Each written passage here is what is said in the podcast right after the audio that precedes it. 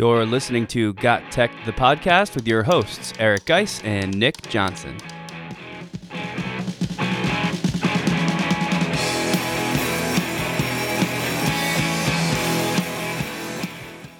Welcome back to Got Tech, the podcast. This is episode 66 called Clever Ways to Engage Students Using Meet or Zoom During Remote and Hybrid Learning. In this episode, we'll take a deep dive into the world of virtual classrooms as we analyze the awesome features that they have available to you. Then we'll share some of our own creative ideas for engaging virtual lessons. These will keep your students focused and attentive. This is one episode you don't want to miss. Check it out.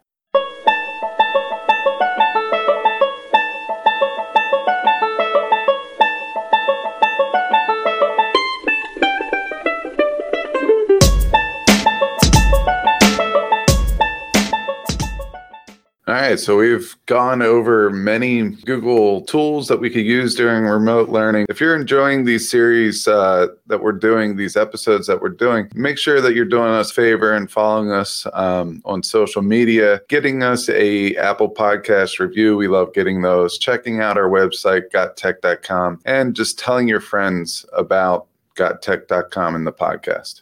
So I'm here with guys today. It's late August as we're putting this episode together, and that's always the time of year, right? When you're starting to think about the beginning of school. This is an extra strange one because of uh, you know it's 2020 and and there's lots of stuff going on because of COVID 19. And uh, so far, our school's been sort of planning a hybrid start. You've heard us talk about that in some recent episodes, but we're starting to get little hints that that might be changing. We're just two weeks away from going back, and now there's it looks like a re- full remote start is possible and just hearing that, kind of made me think back to when we started virtual instruction in the spring and everybody was sort of suddenly sent home. I don't know what it was like for you, dude, but for me, I was kind of in survival mode. It was sort of reverted back to my early teaching days where I was just trying to just get something out to the kids. I can get up there, I can talk to share information. You guys do this worksheet, turn it in because there was no time. All of a sudden, we were all just home and that's what we had to do. I don't know. What was it like for you during those early days when we got, first got sent home to do the virtual? Virtual instruction?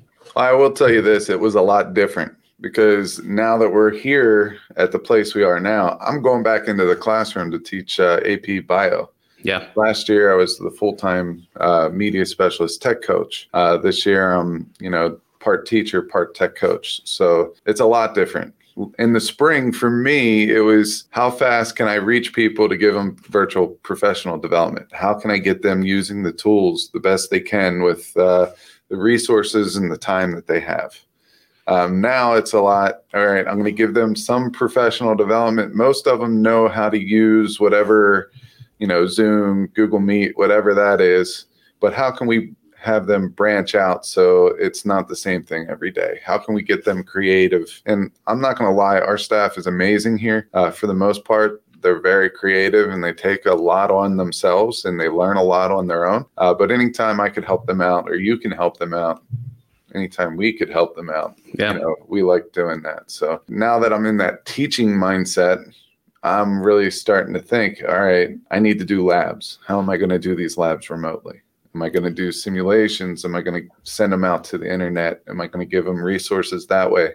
how can I use Zoom, Google Meet to make things come alive? Yeah, well, that's what I was thinking about. Like, as stressful as this is, and as as fast as things are changing, at least now at the start of this year, uh, we we have had some time to get in there and get used to Google Meet or Zoom or whatever your school uses, and we've had the summer to kind of sit there and say, okay, we might be full remote, and it just gives you some time to actually think about ways to do it better, some ways to innovate, some ways to engage your students creative projects and it's just kind of nice. So i know it's probably stressful for you coming in teaching but at least you, you are coming in uh, at a time when we can think about these things. And that's kind of what we wanted to bring you guys in today's episode is just some ways to take that zoom virtual classroom that google meet virtual classroom to the next level and really get as close as possible to what your former classroom used to be.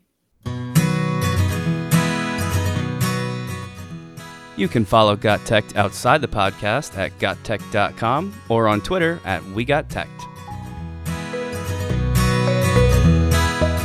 So, to start off, I figured we'd just sort of do a really quick run through of some of the basics. I to, just to cover everybody everybody's base here as far as how familiar you are with these virtual classroom tools. I'm going to do that for Zoom first, just to make sure we're all sort of coming in from a level playing field and talk about some of the basic things you can do. A couple of these I didn't know were an option just until yesterday. So, there's probably a few of you out there in the same boat. Um, so, what I'm talking about here for Zoom are things like sharing your screen, right? If you didn't know that as a teacher, that's sort of most helpful thing.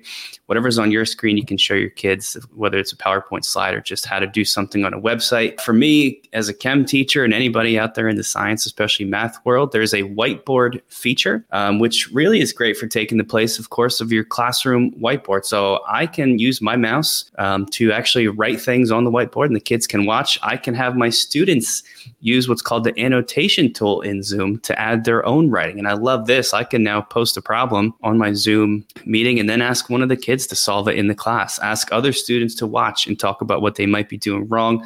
So this is just really awesome for having students solve problems uh, whiteboard style. One of the cool new things that I just learned yesterday, you actually showed me this in a PD you were doing, is the Zoom filters, um, where you can sort of have your face and automatically turns you into, uh, isn't there like a chicken or a mouse one or something like that? Yeah, there's a lot of those. Uh, they're fun. Yeah. Uh, to some people, it's just going to be super distracting it's it is distracting and it's it's silly. It doesn't have a whole lot of place, but I thought why not play around um, during those early first couple of days of school, um, just to kind of help eh, get to know your kids, help sh- sort of be a little bit silly and, and, establish the proper tone as they get to know you. So there's those things out there. The biggest one for us, uh, I know with a lot of our staff, has been breakout rooms. This means you sort of automatically get to turn your one big giant class where all your kids are l- listening into smaller group discussions, and there's lots of ways to set this up in Zoom. Um, you can have Zoom automatically place your kids like in random small groups. So instead of the 20 of you, it's five smaller groups of four people talking. And as the teacher, you can kind of come in and out and check on those discussions. You can preset who goes into which rooms, and then you automatically kick your kids into those small groups. Um, and then you can bring them back into the large group. It's all timer based as well. So you can set a length of time for this, and then it sort of automatically will push everybody back together. I love that. Another new one, new one for me with Zoom is, is the polling feature. You can actually ask a question live in the meeting and have the kids respond view the results in the moment, kind of show them where everybody's at. I thought that was really nice because it sort of saves you from having to use some kind of an outside resource to do the polling. You can do it right in Zoom. And one thing that I think I'm going to try doing is all my meetings, I always did this anyway, which is um, recording the meeting. But now I'm thinking I'm going to record the meeting. Zoom will also automatically transcript that meeting. So why not do all this and then post it? Put make it available to my classes in um, I don't know, even just like a Google Drive folder so that they can go there in case they're absent or they miss something. So it's always there for them. And that's pretty much what I thought of as far as my Zoom basics. How did I do? Did that cover everything from your end? Yeah, but I, I want to throw a couple things that I've been testing out. First of all, um, Zoom does not support Chromebooks, and I know a lot of us are virtual with Chromebooks. So I want to sure. throw that out there. It doesn't mean that most of the features aren't going to work because most of them do there's there's a lot of panic over breakout rooms. We've gotten those to work. We haven't had any problems with those, but remember that Chromebooks are your bare bones minimum way of getting collaboration to your students, and that's why they're cheap. They're cheaper. Uh, you know, they're spending you know somewhere between two and four hundred dollars a Chromebook plus insurance and whatnot. But uh, remember that the camera there, it's not meant to be a video camera. It's it's meant to be a picture camera. Uh, so the the video camera there is subpar. So you're going to get blurry images and things like that. Another thing, it's it's not meant to be a streamer. Uh, it does stream, like you can you can do a meeting, but it lags a lot because it doesn't have a lot of resources that will support that. So you got to keep these things in mind. So when you ask a student to, you know, show their picture during a meeting, that's using resources and it's slowing the Chromebook down, which is going to, uh, you know, cause it to lag and things like that. Yep. So there are a lot of things. Another thing that I ran into is that the when you're in the chat room, if a teacher posts a link there, well, on a laptop or a desktop, that's a hyperlinked link. On a uh, Chromebook, they're going to have to highlight it, copy, and paste it. It's just a small thing, but it's there. The uh, backgrounds, the um, virtual backgrounds do not work on Chromebooks. At least I haven't been able to get them to work.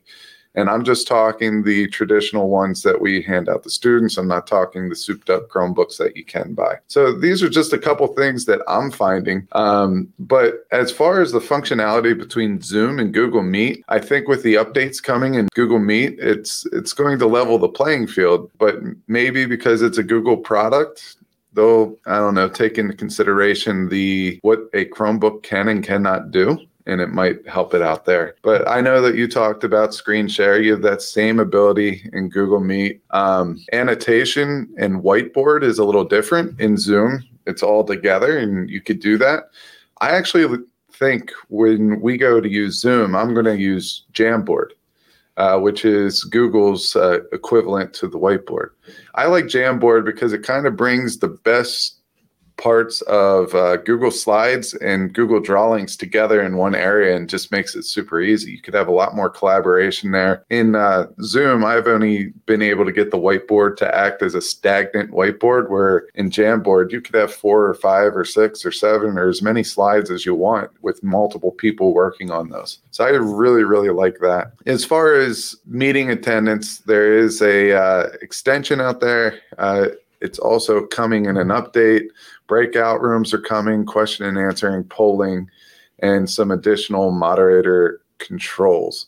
So, really, I feel like after these updates uh, come out, it's going to really level the playing field. But I'm hoping that with Google Meet, uh, they will take into consideration how powerful or not powerful a Chromebook is in in terms of resources and how they're used. Yes, I, that's interesting because I know our school last year we used Google Meet and everybody was asking for Zoom because it could do so much more. Now that as we just went over there, there's you know Google Meet is adding lots of these updates too, and some of them might actually work better in that Chromebook environment if that's what your school has. So what's the message here? I think maybe just stay up to date with both services, pay attention to any new updates that's out there if you want to, or not. Just stick with one of them because it sounds like they're both pretty good. So I think this is a good place to get into some of the more creative, specific lesson ideas that we had. Um, this is just a quick brainstorm between me and guys to come up with as many engaging things to do in that virtual environment. It's tricky, right? Because everybody's sitting in their own room. So as many distractions as there are in the classroom, it's like tenfold with all your kids in their own houses. So these are things specifically designed to really pull kids in. And the first one I'll jump straight into is something that we talked about a lot, especially in the early days of our show, and that is digital escape escape the rooms. Geis is like the ultimate expert here, and he's kind of uh,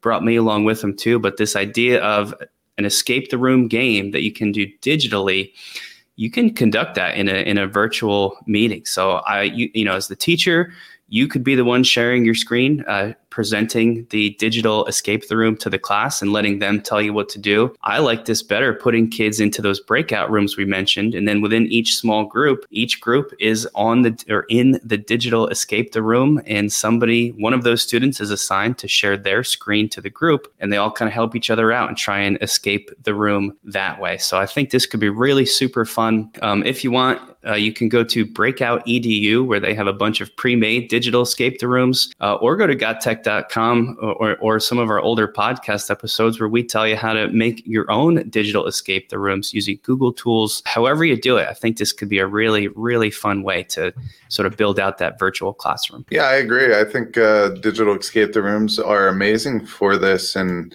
if, if you're in a situation where you only have uh, 25 minute sessions or something like that, you can tailor these digital escape the rooms only take that long and it makes it kind of fun and it changes the pace.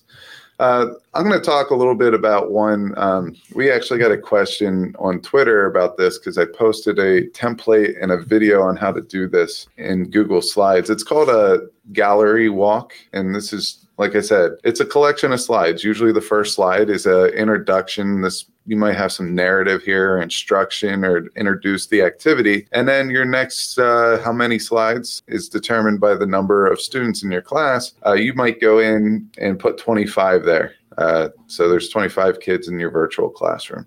But anyway, each kid gets their own slide.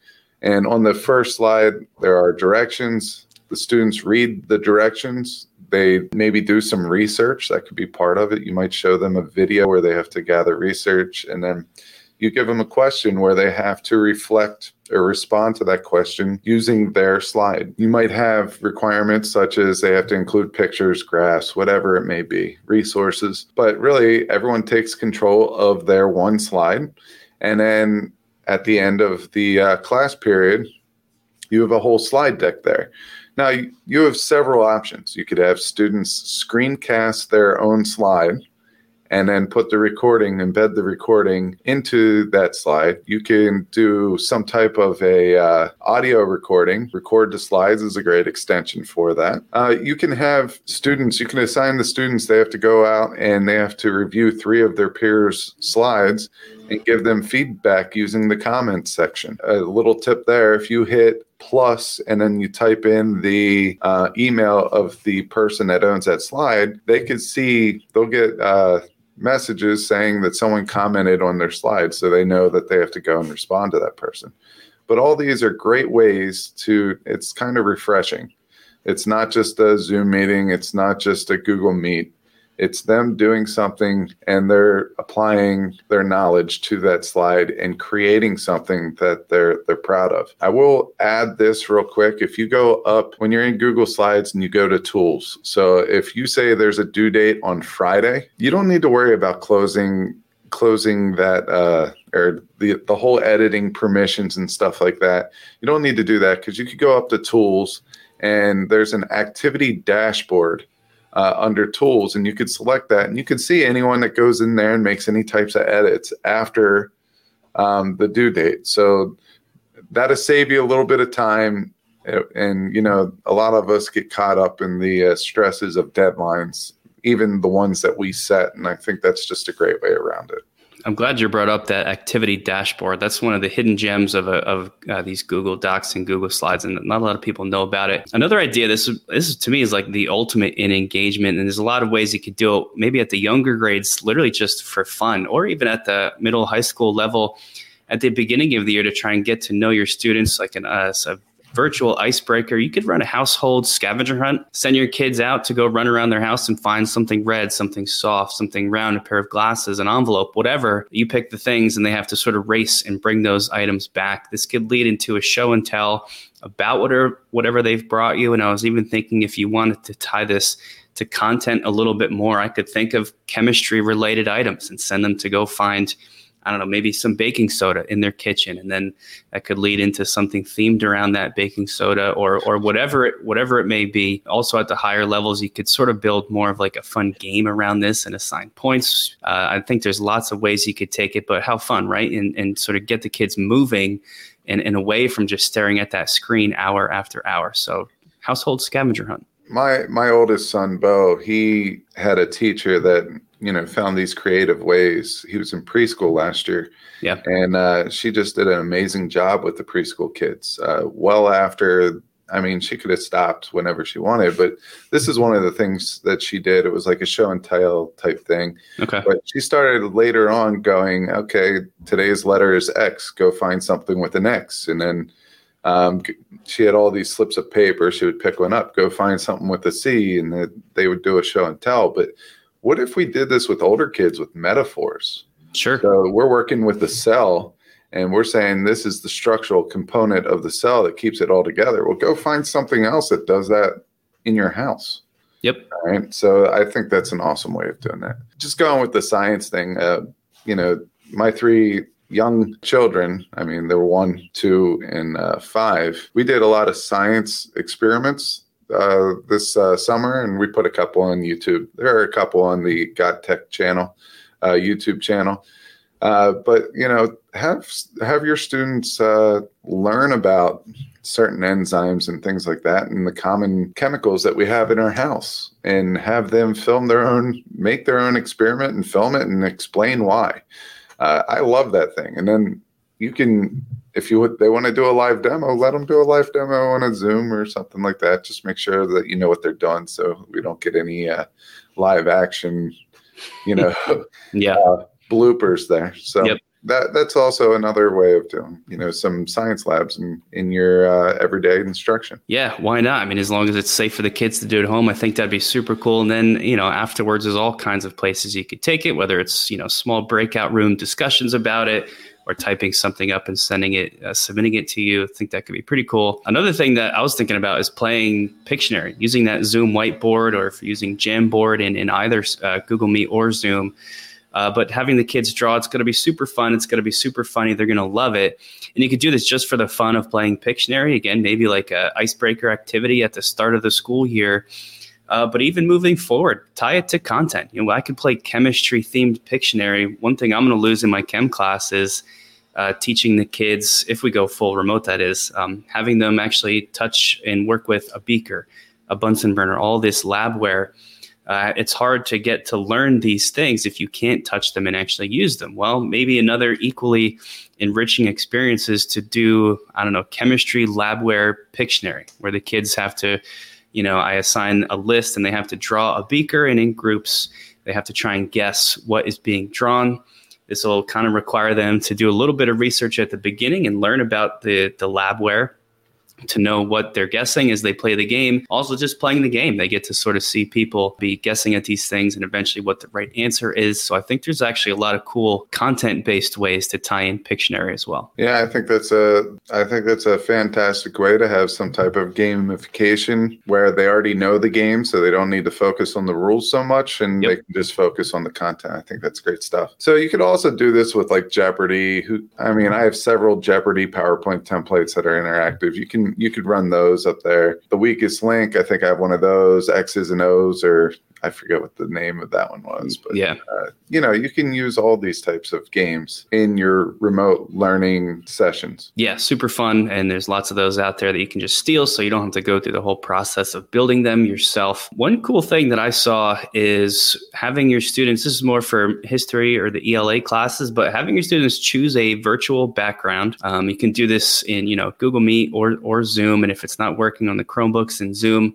uh, one of those new Google Meet features might help out with it, but have them insert that virtual background, but have the background tie in to a moment in history or a scene from a book that they're reading about. So that per, you know that student is on screen sharing everything, and they have to give a quick little say maybe a two minute presentation where they're reenacting that moment or reenacting that scene from the story and it's fun because they get to sort of tie in that that visual element of the background and and hopefully funny and engaging too because the, the students get to watch their classmates try and act out this thing uh, so i really like that one i think there's lots of places you could take it yeah I, I agree with that just remember if you're using a chromebook that's not going to work for you. Right. Um, just want to throw that out there. But there are ways that you could get around that. I will also say uh, I was on a Zoom meeting the other day with um, a couple other podcasters. And uh, the one guy, he's very clever and he had like a zoo virtual background. He was dressed like a park ranger and he had a little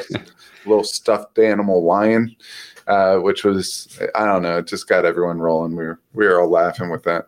Yeah. Uh, I know we talked a little bit about games, but just remember that you could use the Kahoot Gimkits and all those other review games over Zoom or Google Meet as well. I, I know that there's a resource that we're going to put in the show notes, which is uh, how to host Kahoot, uh, Kahoot uh, remotely, but really you watch that, you could probably apply it to some of the other ones as well. Let's keep the the game theme going here. Flippity.net. We haven't talked about it in in a while, but it did get my attention here with the virtual classroom setting. They actually have a, a bingo tool, which bingo, that's not my favorite game in the world, but with their bingo tool, you can create and sort of set up what goes in each square so you can tie it to your content really easily by having little keywords or phrases or vocabulary. Uh, as you read out clues that correspond with what you've chosen that go in each square. So you're, you know, you're presenting uh, the screen, you're reading out these clues, um, and the students fill out their own unique digital game card.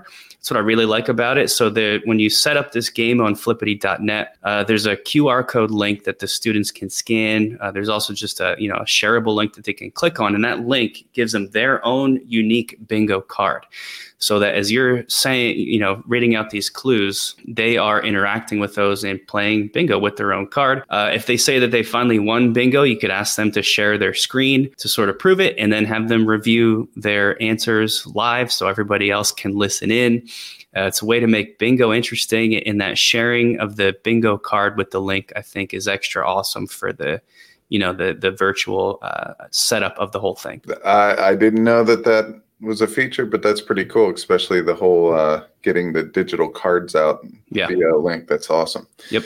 All right, so I just want to take a little bit of time. I should have probably shared this at the top with uh, when we were going over the functionalities of uh, Zoom and, and Google Meet and stuff like that. But in Zoom, we we actually just released a video on how to do this, and I actually saw this brought to everyone's attention on Twitter, uh, Kyle, our, our good buddy Kyle Niemis, um, he was the one that actually tweeted it out. And then I decided to make a video on it because a lot of our teachers follow Kyle and they saw it and they were like, well, how do we do this? So I made a video. Uh, we could post that in the show notes as well. But the gist behind this uh, is we make screencasts as teachers.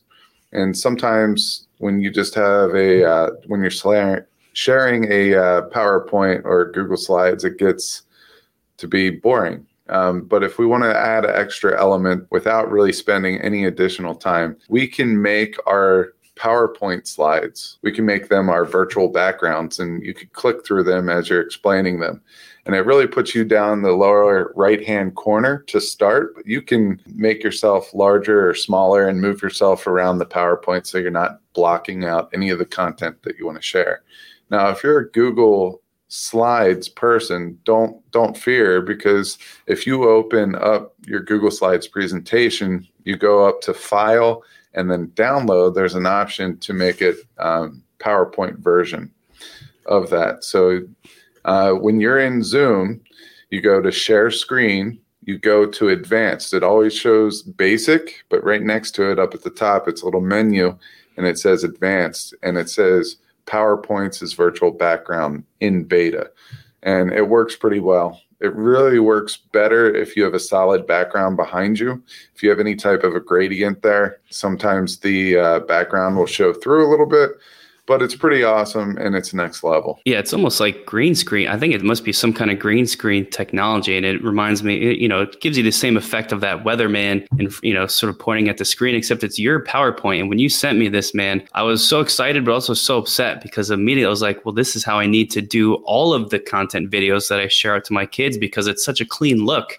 It's no longer a little box with my face and whatever you know the room that I'm in it's just me on top of the PowerPoint slide. It looks so, so cool. Yeah. I mean, I couldn't believe how easy it was. Yeah. That was like one of those Twitter gems. So, this is just another reason why you need to go out and make an account, a professional account on Twitter, and go out and build your PLN because uh, I have gotten so many awesome ideas, whether it was from Kyle Niemis. Uh, Kim Matina has been very, very uh, active on Twitter, sharing everything that she's making, which is a lot of great content. And then you get into those uh, Twitter chats. Uh, a couple of my favorites, uh, BL in Action for Blended Learning in Action. Uh, I also like the Mastery Chat one uh, with the uh, Teach Better team. They're they're always a good time and you learn a lot. And there's another one that I've been recently following. It was uh, PD for you and me, the hashtag PD for you and me.